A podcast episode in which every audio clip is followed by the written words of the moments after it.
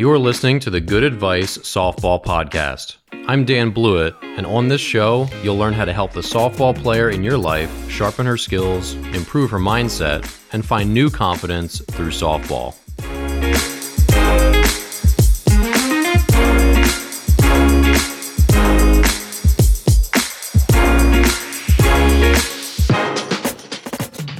All right, welcome back. So, in today's main topic, I'm going to talk about two things. Number one, the idea of sticking to sports. So, this is something that I've had to kind of deal with this past week. If you are on my email list, then you got uh, my recent letter. It was an open letter to young white athletes. And this was me sharing not a political opinion, but my experience as a player who's seen racism in my clubhouses uh, you know, slash locker room, whatever you want to call it. Um, and also as a coach, I have a pretty I'm pretty tuned in to what kids understand about it. So this was my advice as if I was sitting next to someone on the dugout bench, which I've had conversations like that with kids before, helping them understand a lot of this, this the tough stuff that kids go through. And I think as coaches, uh, that's part of the role that we play. So I'm gonna I'm gonna discuss that, but in part two of this uh, main topic, I also want to talk about uh, strength training and the role it has in a young girl's life because that sort of goes hand in hand uh, with this whole thing. So I got a bunch of, you know, I sent this letter out the other day to my email list, which is close to 4,000 people. And I got a handful of, of emails back that did not agree with me sending it out or didn't agree with the message in general uh, a message that a was completely non-political. It was honestly, I, I don't have political leanings. I'm not a Democrat. Uh, I'm not a Republican. I think both sides are they just have equal amounts of differing corruption, and I just am not super interested in politics. I have other things to work on and worry about, and it's not really my chosen uh, thing to talk about at the water cooler.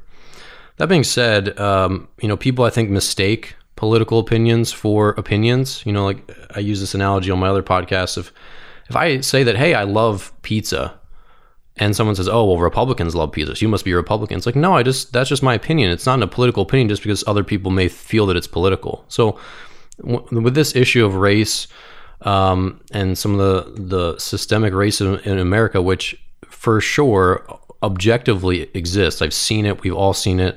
I have a number of black friends um, many of whom I admire. And I've talked to them about this. Like, this is a real thing. And that was part of what I want uh, kids that look up to me to understand. It's not pointing a finger at them, it's saying, look, this is something that all of us have to help clean up. That if, uh, you know, one thing that I see every day as I, I leave my apartment and walk around Washington, D.C., where I live, I see homelessness. D.C. has a lot of homelessness.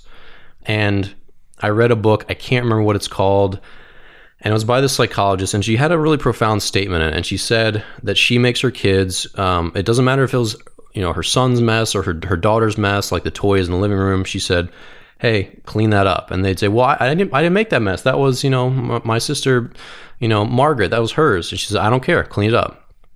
And her kids felt like that was unfair until she explained like look just because it wasn't your mess today it'll be someone else's mess tomorrow and and her analogy with all this was that we can't ask drug addicts to clean up their own mess. Like we see them on the side of the road and we say, "Hey, like that's his problem. Like he chose to do drugs, he earns the consequences."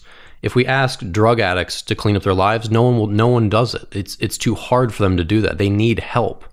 If we ask homeless people to fix their own problem of homelessness, which is a vicious cycle, um, it doesn't get fixed other people need to help fix these problems. It's it's all of our collective mess. So I've been internalizing that message and thinking about it as I walk out and I see homeless people um, every day, every day. And when I lived in the town I grew up in, which is a, a nice, safe little town, and the town I, I lived in uh, for the last ten years in Illinois.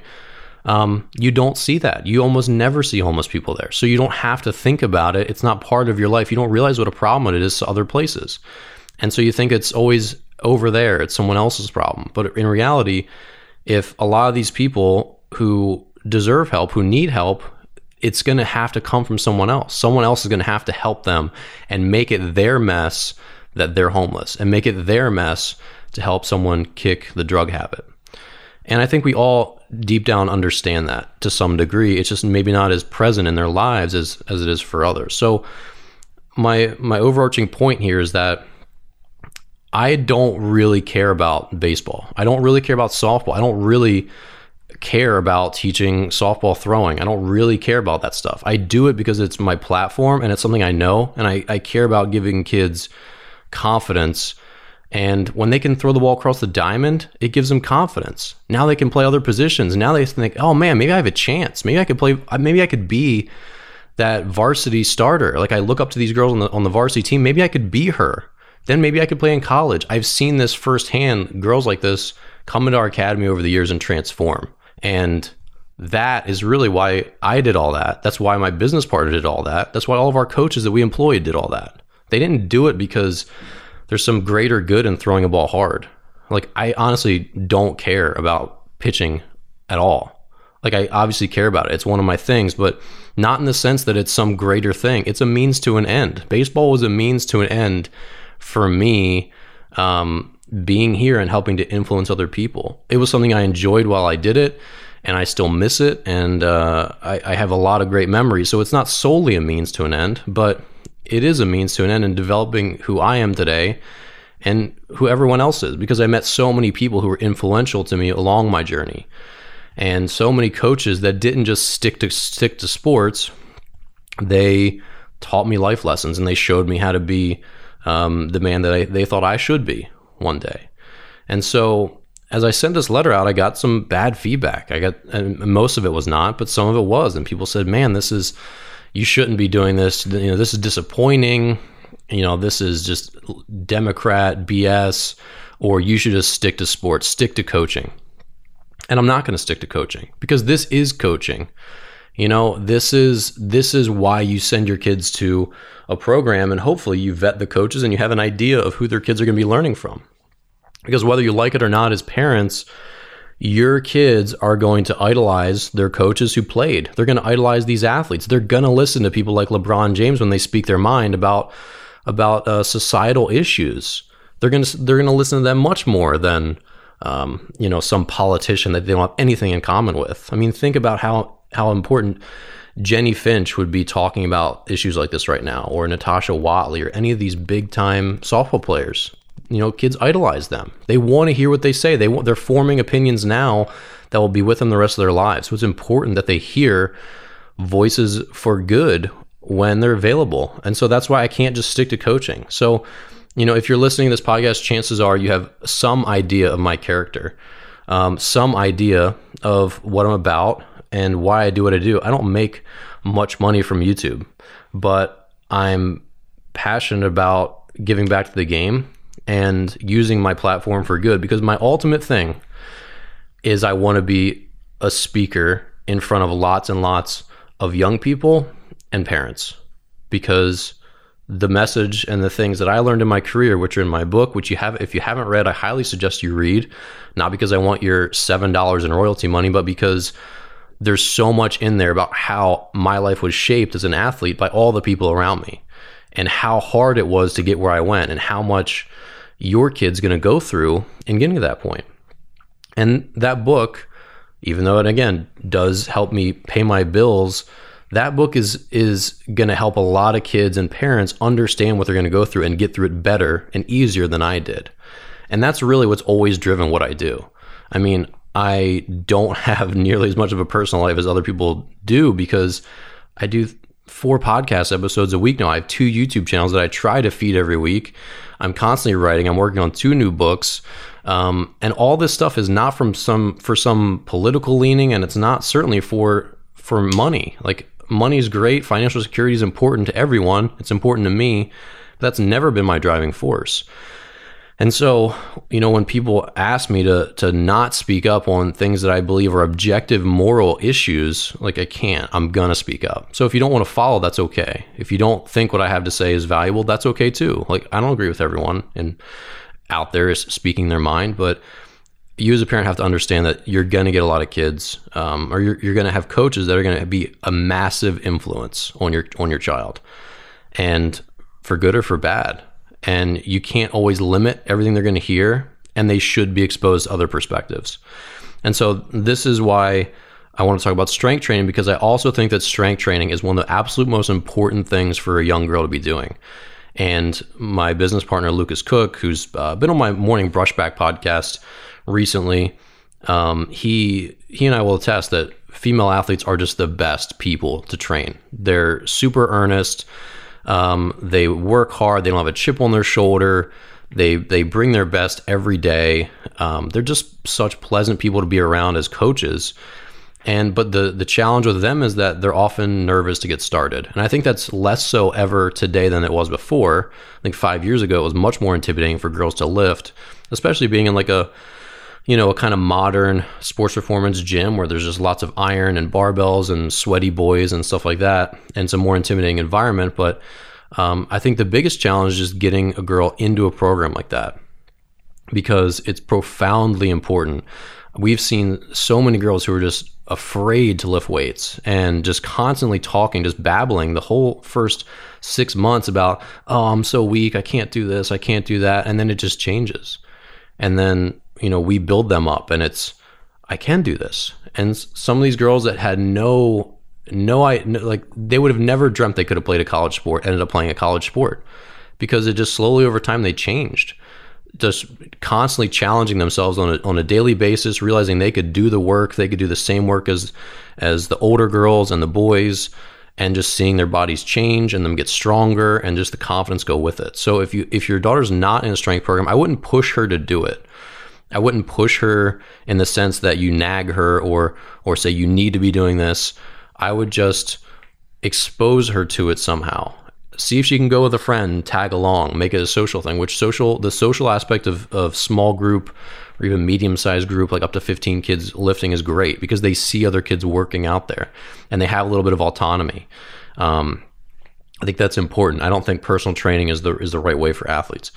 Um, but also just like share some YouTube videos with them. Share, you know, if you're trying to, you know, like influence them to get them to try it, send them videos of like, you know, Jennie Finch working out or Natasha Watley working out or whatever. Find people on YouTube for them to find Instagram videos and send them their way. And and maybe the light bulb will click and be like, "Oh, okay. Yeah, I could do that." Or I want to do that. Let's I want to try that. All these other girls are doing it. I should do it too. But I think it has again, it's and this is not because like you haven't heard me say one word yet about them hitting the ball harder or throwing harder or running faster. It's about the emotional influence that strength training has and the confidence that they'll that they'll get from it. It's profound. And I've seen it time and time again. And those are the things that we were always the most proud of in my academy was seeing these girls change and their attitude go from I can't to I can.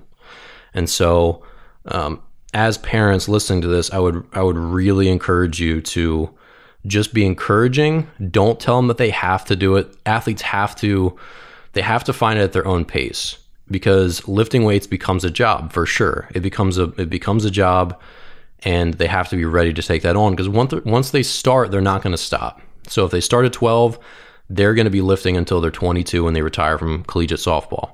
That's a long time and I can tell you firsthand that I was extremely burned out uh, at the end of my 20s, having lifted like an animal from 18 to 29, 30. And so it does take a physical toll and a, and a mental toll over time. It's not always, you know, all fun and games. It can be a, a, a real grind. So make sure they're ready. That's why I wouldn't push them to do it. I would just encourage them to do it, try to expose them to it, try to just influence them in a positive way so that they make the decision for themselves that they're ready to go hit it hard and, and try it. Um, and then I would really try to get to know the instructor they're going to work with because the personality needs to match. So sometimes these really tough, um, more like drill instructor type coaches, um, you know, men and women, are maybe are not the right one for your daughter. So you need to have an idea of of what um, what kind of personalities she's going to be with with a coach because I do think girls um, need more positive reinforcement in the weight room than the boys do for sure, and you need to have a coach that understands that. And I think having uh, also good female coaches is fantastic. Just to see like, wow, look how strong she is. Um, just having great role models that they can relate to a little bit better than a male is is is good. So those are all things to, to consider. But again, like this whole thing, You know, um, coaches are going to have a huge influence. And this is another thing that strength coach is going to have a huge influence on your kid, huge influence. We spent more time with our kids in the strength training room um, than we did on the baseball field or the softball field, even when we had our academy teams. So much more time in the weight room. And there's more downtime, right? Like you're helping them through their workout. They're going to be breathing heavy between sets. They're going to get water. Those are all the times where we pal around and like make jokes and talk about their life and ask them about school and ask them how they're doing and, and really get to learn about them as people. And again, you're sending them to that third place that's not home or school where they're going to learn from someone new and and really be heavily influenced by all the people in that facility. So you need to choose wisely as well and and look for a place where they're going to get some some good mentorship as well.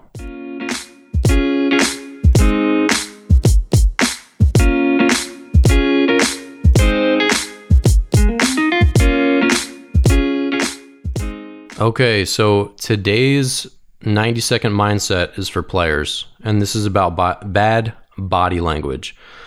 So, as players, you hear about this all the time. Like coaches get on you when you droop your shoulders, you pout on the field, you drop your head. You know, after you make an error, you strike out or whatever. Um, and it's hard to break those habits, but here are the reasons why you absolutely need to do that. So, number one, college coaches are always watching. I mean, all sorts of people are watching.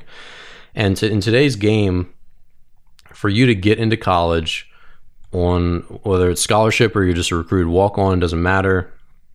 For them to recruit you, you're going to have to have lots of people vouch for you. That means your coach, your summer ball coach is going to have to, you know, talk you up positively. Your high school coach is going to have to talk you up positively. They're going to call as many people as they can find to figure out about your character, what kind of athlete you are, what kind of student you are, how you handle adversity, all that stuff. They're going to dig really, really deep.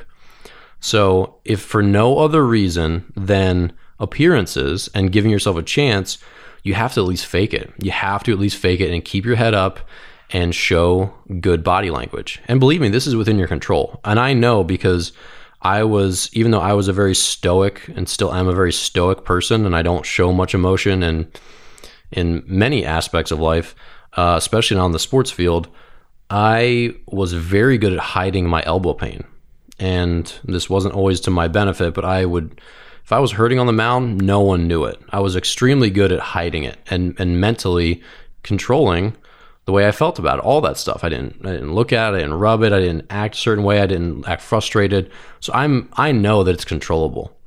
And so as athletes, you have to have some self-awareness and say, look, this is this is I've been told this over and over. This is something that I do. I know that I like smack my glove in anger when I make an error or I I kind of pout around or whatever, you have to have some self awareness because knowing that there's a problem is the first step. And then you just need to control it. Just find something to stare at. Stare up at the, the backstop when you make an error. Just find something to do that's not p- dropping your head, dropping your shoulders, kicking dirt, packing your glove, whatever it is. So that's a really important thing. So if for no other reason, you need to fake it. That's important. Number two, the bigger reason is you need to be kind to yourself. I mean, softball is a sport of, you know, if you hit again, if you strike or if you get out seven out of ten times, you're doing pretty well hitting 300, right? Uh, obviously, that's like that old cliche wisdom, but it's 100% true still today. And there's so many bad luck, bad hops, ball, you know, blooper falls in, ground ball squeaks through, swing you bunt, you just couldn't get her out. You know, you miss hit one, you get a hit, you crush one, you you're, you're you hit a line drive into the shortstop's glove there's so much good and bad luck that you just have to be nice to yourself. You can't control so much of softball. It's not like golf ball, like golf, where you're hitting it and where you hit it is is what happens. It's not like tennis where it's all on you. Um, even in doubles, it's still a highly individual sport with pretty much everything you can control yourself, right? So softball is very uncontrollable. So you have to be kind to yourself and know that you're not going to be perfect. And your weapon against being perfect or against being not perfect is going out and working harder next time. Go take some more ground balls. You made two errors this weekend. Uh, go find ways to fix it. And then know that when next weekend comes around, you've done everything you could to to be as prepared as humanly possible. And then just play and have fun to the best of your ability.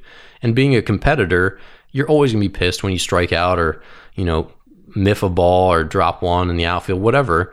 But at the same time, all you can really do is be as prepared as possible and as mentally focused as possible to make the plays, to get the hits, to to execute pitches. So be kind to yourself and fake it if you have to, but really I'd urge you just to be kinder to yourself. You don't have to show that negative emotion. Controlling your emotions is an important thing in all aspects of life. Um, but also just when you're nice to yourself in general, you won't feel the need to pout. You won't feel the need to drop your head because you're not ashamed of yourself for missing a ground ball because you're really well prepared.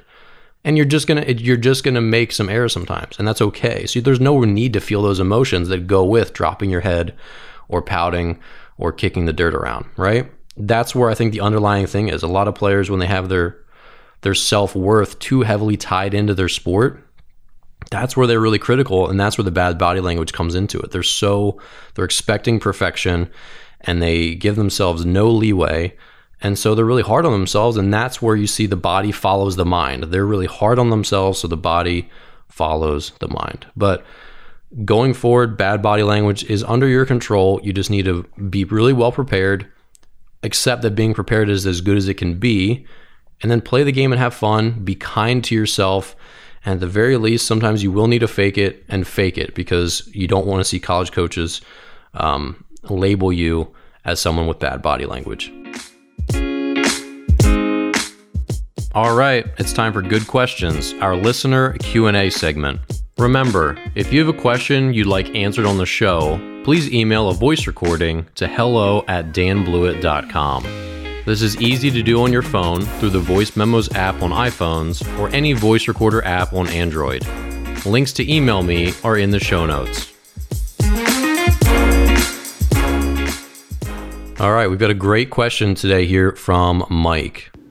Hey, Coach Dan, this is Mike from Moodus, Connecticut. I've got a question about uh, softball pitching and endurance. Uh, my daughter is a 14U player, she's a pitcher. Um, she has very good technical form in terms of her pitching. Um, she has a reasonable amount of speed at uh, hovering around 50 miles an hour. But as she practices or as she plays in games, obviously her strength dwindles and she gets tired uh, as the game goes on. What's the best way for her to condition, as a pitcher specifically, to be able to maintain strength later in the game? Thanks. Hope this goes well for you. Okay, so this is a, it's a really good question. Thank you, Mike, for sending it in. Uh, stamina is something that's it's highly unique to players. Number one, so in in both uh, softball and baseball, pitchers tend to fatigue at different rates. Right, that's something that is a little bit innate, but at the same time, a thing that unifies pitchers that are more able to go the distance, I would say, are the following. So number one, strength and conditioning is more important than ever. Um, so building a durable a durable frame starts in the weight room, and that's not just it really isn't pitcher specific on at least for the foundation. It's really just uh, having strong legs, having a strong core, having strong hips, um, and a strong upper body, especially for girls, because they lack uh, the upper body strength uh, relative to boys. And so having that as a as a priority in a strength program, I think, is really really important. Um, and so a really good foundation of strength and conditioning is going to be big for that late inning uh, conditioning. The other thing, and this has fallen out of favor in more recent years because you know it's it's proven that ener- the energy systems essentially that you use to jump or sprint or throw a ball as hard as you can for one pitch they're different than the energy systems that you use going for a, a 30 minute jog right the aerobic system is used for jogging, the anaerobic system, and you know ATP is the primary energy source when you're going for an explosive short duration type movement. So you know like a again like a jump, you know a really heavy uh, weightlifting rep like a, a, super heavy squat, or you know swinging a bat, um, throwing a ball. Those are all anaerobic exercises, and they really don't use the same type of energy uh, that is used in long distance exercise. So, distance running has essentially fallen out of favor by some short sighted coaches, but there is some amount of conditioning that I think is valuable. Because, so number one, when it's really hot, when you're not in good shape with your lungs, with your cardiovascular conditioning, which means some amount of longer distance running, it's just tougher because your stroke volume of your heart doesn't pump as much blood as someone who's in really good cardiovascular shape. And I know this personally. I'm in much better shape just today than I was a couple months ago because I've been running a lot from coronavirus. And I didn't run as much during the last five years of my baseball career. And I feel so much better doing everyday things, just having a little more distance running in my life because my stroke volume of my heart, basically, my heart pumps more blood per beat than it did when I'm not as uh, in a good cardiovascular shape. And so to say that doesn't have some benefit for pitchers towards the late innings, I think is misguided. I think it certainly does, especially when it's really hot. Because when it's really hot, your heart rate is going to be elevated no matter what. And when your heart rate is elevated, how much blood is your body getting to your, you know, your muscles and your limbs per beat? For someone who's in really good cardiovascular shape, it's getting more blood out to your body per beat. And so it doesn't have to work as hard as someone who's not in good shape. I think, again, this is also sort of obvious. Like someone that's, you know, very overweight, very out of shape, they're going to struggle being out, a, you know, walking around a city on a 95 degree day compared to someone who's in very good shape, even if they were the same weight potentially, because of the way their heart works and pumps more blood for the, the volume. So, in this roundabout explanation, my overall answer is just in overall really good condition. And what that means is a strength training program. And that means, you know, consistently lifting a good whole body program three days a week. Um, and hopefully that's with a qualified strength coach, especially if, with your daughter being 14. She should be in some sort of like sports performance uh, academy and or at the very least on some sort of really good, well built uh, strength program, like actually like the one I have coming out pretty soon. Um, that's really important just because strength training, when your muscles are stronger and bigger, you're gonna there, it's just going to be easier for you to do any physical job. And as you fatigue, there's still more hands on deck essentially with bigger, stronger muscles to do the same job well. Um, number two is having some amount of conditioning. So I would say probably during the season twice a week, just like an interval run. So maybe that's, you know, you go out and run for 20 minutes. She runs hard for two minutes and then walks for a minute, or she run, runs hard for two minutes and jogs for two minutes. It doesn't have to be a crazy long distance run, but something where she's running hard and then slower. I think interval running is the best way to get uh, the most bang for your buck out of a little bit longer distance run. But if she's not doing any conditioning like that, where she's running, then I think that will definitely benefit benefit her in those later innings. And uh, the other recommendation is longer distance sprints. I do think obviously short distance sprints are great. They're great for pitchers. They build that power. Everything everyone says about them is true. They're valuable. They're the same energy system. They're important. But when you're talking about being tired in the late innings, um, some of the hardest workouts I ever did were 400s and some of these really long, like 800s. And the challenge of those is that you're going really hard for a really long time. And your body starts to get like kind of loose and like jellyfish like. You feel your core start to give way at the end of a, a hard 400. And uh, those feelings are the same feelings that you get in the sixth and seventh inning where your body is just like you're starting to lose control of your core a little bit. You're starting to lose control because your legs are a little tired and your mechanics start to change.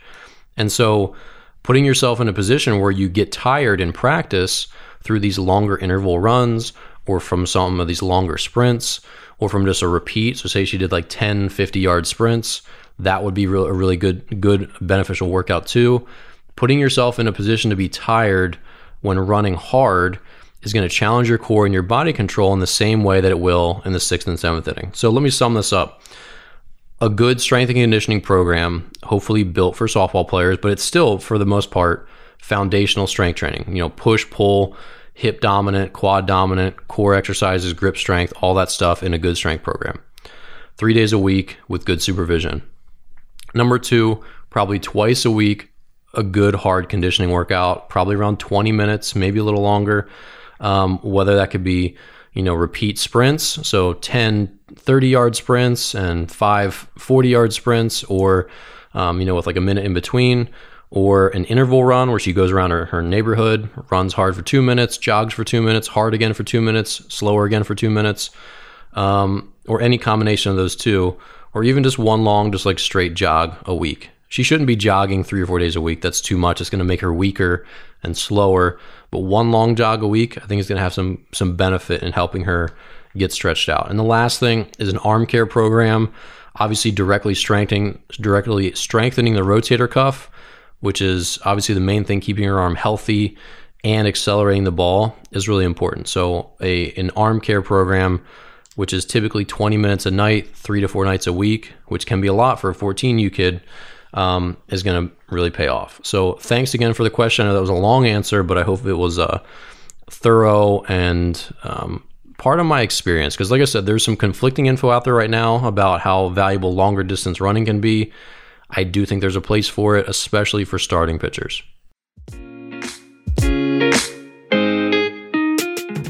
Well that's all the good advice i've got for today. If you enjoy the show and would like to support me while also helping yourself enroll today in one of my online softball courses.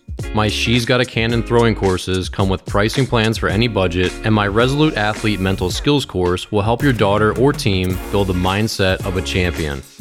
Enroll in any of my courses through the links in the show notes and save 20% with code Good Advice just for being a listener.